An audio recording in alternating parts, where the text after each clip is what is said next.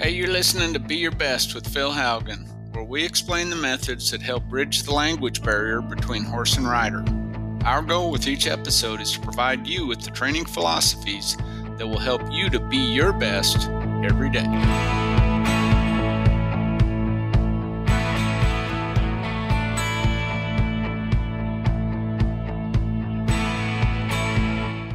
Hey, everybody, thanks for joining me for this episode of Be Your Best Horsemanship. And this week, I'm going to be talking about horses that are severely or highly insecure.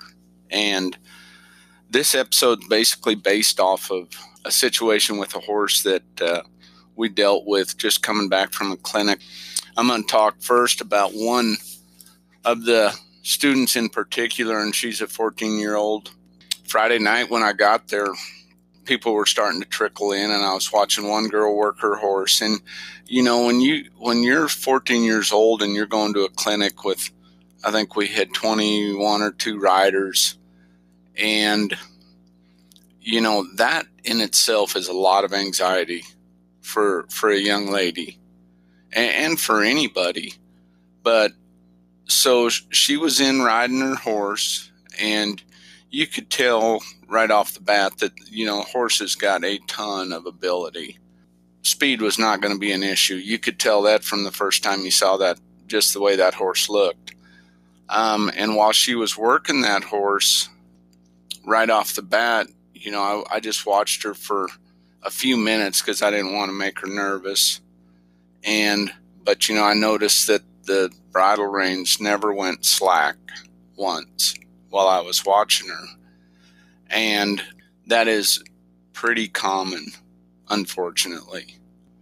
You have to understand from the horse's perspective that if you never release contact or pressure in their mouth, that horse never understands that they've that, that they've found the desired response. So if you ride a horse for an hour and the whole time you're in their mouth, either tugging, pulling, whatever, the whole time that horse is wondering what what what should I do? What should I do? Because you know, understanding the release is what you teach. Okay. I heard Martin Black say that years ago in an article I read. The release is what you teach. And for a long time there we we were under that idea that we were teaching horses to give to pressure. Well, you are using pressure to help them find that release. But when you release that bridle rein, that's when that horse, the light bulb in that horse's head goes off and they go, oh, that's what they wanted. Okay. So, no different than, um, you know, in, in a bad sort of way. It's like a horse with some alley issues, and we had a couple of them you know, if a horse um, refuses the alley and runs off and goes back, you know, wherever that horse stops having its fit, we drop our hand and and are just glad we survived it. You know, most people drop their hand and pet on them wherever they stop at. Well, that's that's the release. So then in that in that situation, we're we're training them to do that we're training them to have that reaction so that they can get that release back, you know, outside of the alleyway. Well, and this horse is, you know, this the situation with this horse, and, and like I said, this 14 year old young lady, and and she did so good for those two days, not getting frustrated, not losing her mind, because I'm talking. You she was she was up on top of a lot of horsepower. Um, horse could easily run a hole in the wind. Um, so right away, the first day we worked on some simple level one exercises, and I explained to her that, you know, the first time I saw her do something where she dropped her hand and give that horse some slack just almost instantly that horse's head dropped a few inches and that horse licked its lips like oh thank you. And this horse has a is real insecure um, real unsure, no no trust because that horse had no idea what it was supposed to do because you had to ride it well to keep it from just running off you you had to be in its mouth all the time. And boy that's not a very fun position to be in as a rider i mean that is not relaxing. There's nothing relaxing about it. So as we went through those simple exercises and i explained to her how important it is to release even even if you think in the next second or two you're going to have to pick that rein up again just like if you're doing a lateral flex or a one rein stop when that horse gives you that response and just like in a lateral flex where that horse gives you the response you're looking for, which is two things. They need to stop moving their feet and they need to get off the bridle, meaning release that pressure on your bridle rein. The minute they do that, the second they do that, you need to release the pressure on that rein and release and let that horse understand that that's what you were asking. Those simple level one exercises for a horse like that are so valuable because you're at a speed where you have the opportunity to every few seconds release. You know, ask for a response, release, ask for a response, release. And through repetitions, each time you release and that head, horse drops its head a couple inches, licks its lips, you're starting to build some trust and confidence. And I know that doesn't seem like a huge deal, but I promise you to this horse, it was a huge deal because after two days, I promise you for in for in this horse's life, those two days were probably the two best days of that horse's life while it's been in training. And I don't know I don't know the background of everything with this horse. So I'm not going to pretend that I do and I'm sure not I'm sure not uh, saying anything bad about what's happened prior to this. You know, this horse has just got a big motor, and this horse has to understand that it can walk around, trot around, lope around on a slat on a loose rein, and that wasn't going to happen. I mean that that if if you you know with this with this rider, you know. Sh- she didn't have enough confidence to drop her hand. You know, and it was even when we were standing in one spot and I'd ask her to drop her hand, she'd kind of look at me like, I really don't want to drop my hand. and I just kept telling her, just trust me, just trust me. And she'd drop her, drop her hand. That horse would drop its head and lick its lips. You know, but I promise you, if you had a, you know, if you had a uh, sensor on her body when she dropped that hand, she probably wasn't real relaxed. And it's hard to do.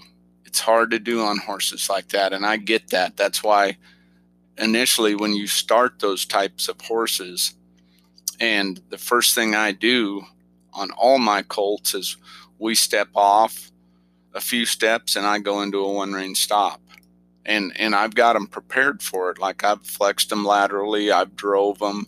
I've got those horses. They're they're they're in the bridle before I ever step and put my foot in the stirrup. I mean, it's not a it's not a deal where I've got to just be stronger than they are to to stop their feet.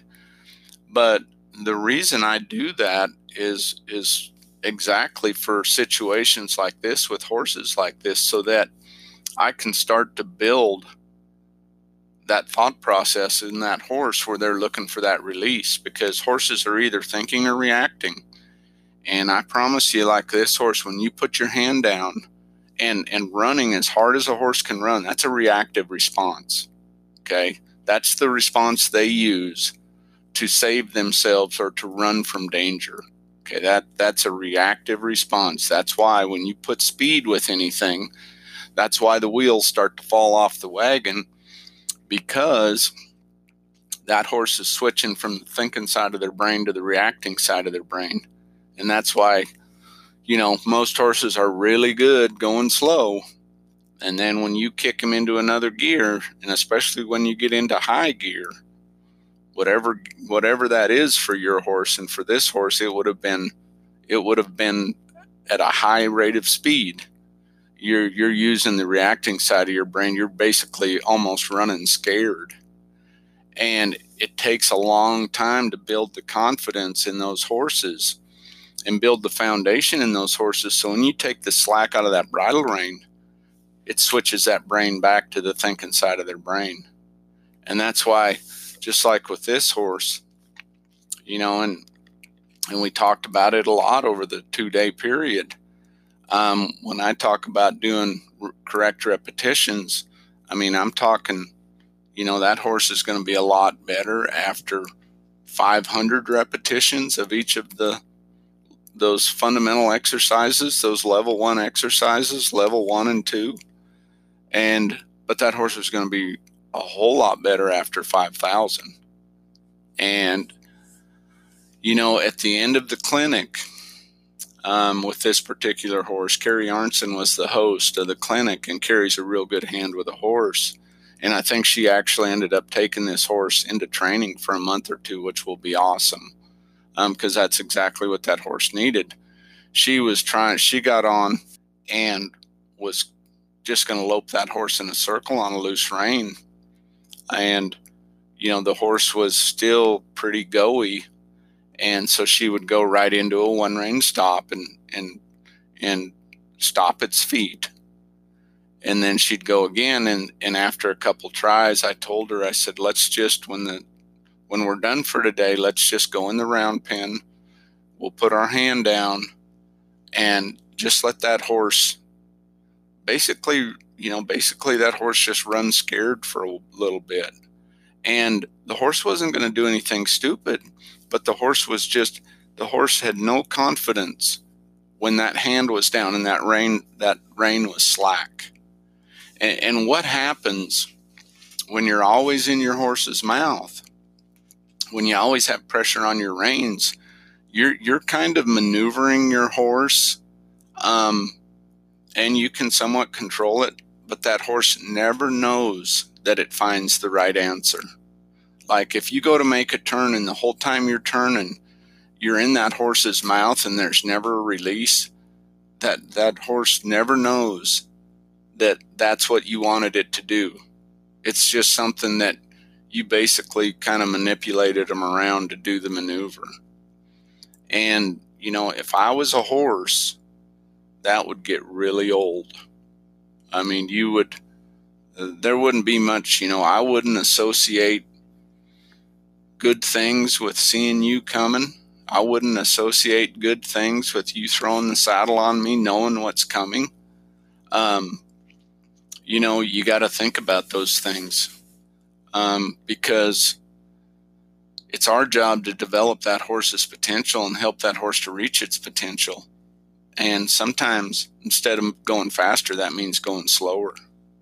Um, in this particular case, Carrie got on that horse in the round pen, and I mean this horse, and I and I wasn't worried about the horse doing anything stupid, but the horse was just running scared to like you. The thing you worry about is the horse losing its footing and taking a bad step. But the ground was real good and that's something that's important you know be aware of your facilities be aware of your ground conditions i mean if your ground's hard and slick don't do this don't do this i mean be smart about it um, and this is an this was an extreme case i mean very few of you will probably deal with something like this uh, some will some will but before long like there at the end carrie could put her hand down and that horse would just walk off and then trot off and then lope off. And it didn't take 15 minutes. I mean, it didn't take no time at all. Now, Ellie was the girl's name that owns the horse. And like I said, Ellie did a she did a great job over the two days because it would have been there would have been times that it would have been really easy to get frustrated really easy to get frustrated but she continued to work on those simple level one exercises and and they are simple exercises, but they are so important because it's the foundation of your foundation. And when we, uh, Sunday morning, um, the people that were in the clinic that ran barrels, and most of them were working barrel horses. We set the barrels up, and they could work their horse and just either walk, trot, lope the pattern, make a little run if they wanted to, and and I always say I don't know anything about barrel racing, but I do know something about getting a horse to rate and turn and be broke. And that's, I don't care what discipline it is. If your horse is broke, you're going to have a lot more fun. It's going to be more enjoyable. You're going to have more success. I mean, it's a, it's a really, it's a really pretty simple concept. But you know, on, uh, when we did that exercise, Ellie was able to put her hand down and walk the pattern on that horse. Now, the horse, she wouldn't have been able to put her hand down and lope the pattern, but she was able to put her hand down and walk the pattern. And I asked her, I said, when was the last time you were able to do that? And she said, never. And, you know, you think about that from the horse's perspective. Wow, you talk about you talk about open up the world to you and help you to understand that, you know, running barrels for this horse was prior to to Ellie's hard work and and Carrie working with her was was a nightmare. I mean, that had to be not much fun for that horse. And if it's not much fun for your horse, it's not going to be much fun for you. Quite simply. I mean, let's face it, if you're if your horse isn't having fun, you don't have confidence in your horse, you're not going to have any confidence in yourself. Period. Um, and you're not going to have any confidence that that things are going to go the way you want them to go. Um, it, it is just not, and, and it's unsafe too. When your horse is just running wild, it's unsafe not only for you, but for everybody else. I mean, you know, you have to be able to control your horse's feet and you have to be able to control your horse's speed. You know, speed and direction. I mean, you have to be able to control that. I don't care I don't care what you're doing. I don't care if all you do which I say all you do is trail riding. Well, trail riding is is a is a discipline all in itself because who knows what you're to what you're to meet out on the trail. I mean, we we talk about trail riding like it's the most relaxing thing you could ever do, but yeah, you could come around a corner and there'd be, you know, a flock of turkeys, a mountain lion, a bear. I mean, just depending on where you're at. I mean, that sucker better be broke. You might be on a trail that's only three foot wide, right? I mean, so that could be more dangerous than running barrels on a horse that's running off and, and doesn't understand what its job is and doesn't understand how to stop its feet or the signal that you're sending it to stop its feet. Um, you know, this situation was just such a great example of, you know, the really the only muscle we're really the main muscle we're training in that horse is that muscle in its head that's about the size of your fist, its brain because if you can't train that brain, you can't train that horse to use the thinking side of its brain, the results are not going to be very good. It's going to be challenging. Um, building trust and confidence in that particular horse was so huge. You know, and I told Ellie, I said, you know, this this isn't gonna this isn't gonna change overnight. It's not gonna change in a few months. I said, you know, you're you're probably realistically looking at a year. Now, if you'll put in the time and you'll put in the repetitions, a year from now, when I go back up there, that will be a different horse. You know, it goes back to that simple saying that I've talked about in other episodes about, you know, to make a great horse, you know, it, it, it is easy to do the things that it takes to make a great horse but it also but it is also easy not to do those things that makes a great horse. Meaning going back to the fundamentals that you know quite frankly at times it's boring. You know it's boring to work on those simple fundamental things that it takes to make a great horse and and I'll be quite honest with you most people don't even know the fundamentals or a lot of people don't it's gotten better and it keeps continuing to get better. But understanding, you know, um, you know, there, there's 10 or 11 of those exercises that I call level one exercises. And that could be, you know, somebody else that's a trainer could have a whole different set of fundamental exercises that they present maybe in a little bit different way, but get the same result. At the same time, any exercise you do, you're gonna you're gonna apply contact or pressure, and when you get the desired response, you're gonna release. So whatever that exercise is, when they find the answer, that release helps stimulate the thinking side of their brain. Okay? So it's it's not all about the exercise I mean, obviously, I think some are better than others, and some work better for me than others. Um, but but if you have a completely different set of exercises, that's that's totally fine. I mean, the key is is when you ask for a response and by applying contact or pressure, and that horse gives you the desired response, when you release, that light bulb in that horse's head goes off and goes, okay, that's when I feel that, that's what they're wanting. And then if you do that hundreds and hundreds and hundreds of times over time, you know, I'm not saying go out there and one day do it 500 times and say, okay, I'm good. No, you need to do it, you know, 20 or 25 times every time you get on your horse. Um, it could be part of your simple warm up process. Because just think about it if, just like the horse that I'm talking about, this horse that was real anxious, insecure, no confidence, no trust. If somebody's, every time somebody's foot stepped in that stirrup and stepped up on that horse, they did, you know, 20 repetitions of 10 different fundamental exercises. By the end of that, do you think that horse would be using the thinking side of its brain?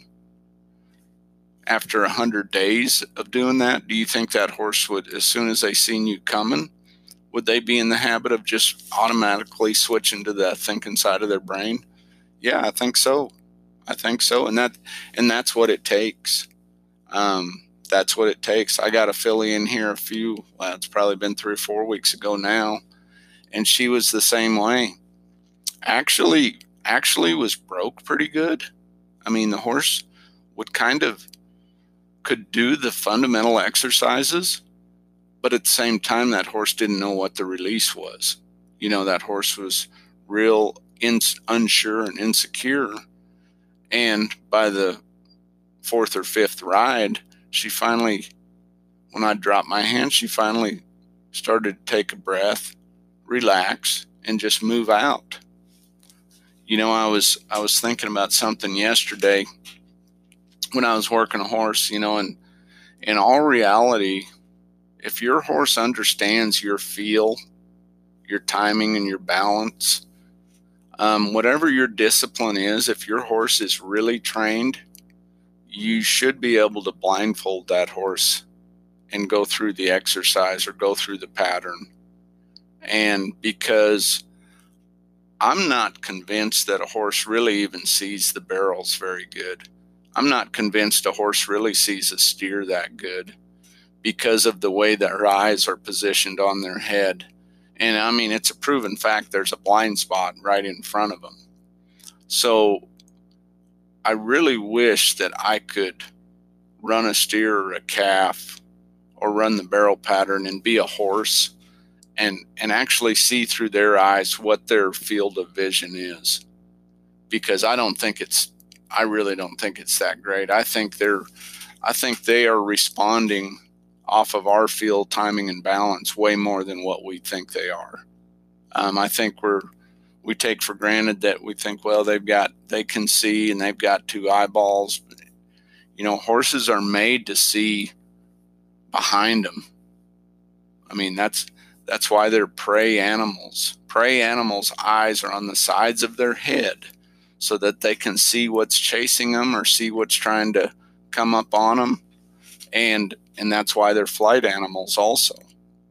you know, any animal that's got their eyes close together like ours are predators, and we're the hunters. Okay. Predators are always the hunters, and prey animals are the hunted. So that's why they have the, a lot of the responses that they do. So, you know, it was, uh, that's a really good subject. That's something that we all, if you ride enough horses, you're going to be faced with that situation with a horse. And, and it takes a lot to keep a horse like that together.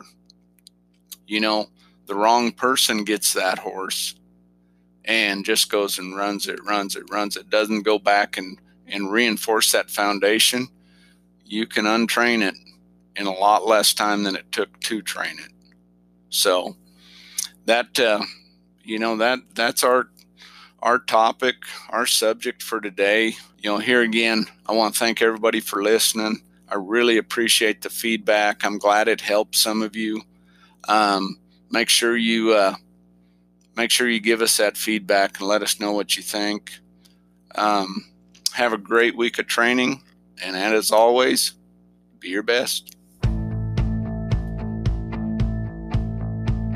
Hey, thanks for joining us on today's show. To learn more about the training program that inspired the Be Your Best podcast, head over to philhaugenhorsemanship.com and join our online community by following us at Phil Haugen Horsemanship on Facebook or Instagram. This is where we're going to be sharing tons of training tips and information about how you can experience our Training Through Understanding program at one of our upcoming clinics. As you go through the day today, I want to encourage you to figure out one thing you can do to get 1% better, whether that is in your horsemanship journey, your career, or your personal life. Own it and be your best. God bless and have a great day of training.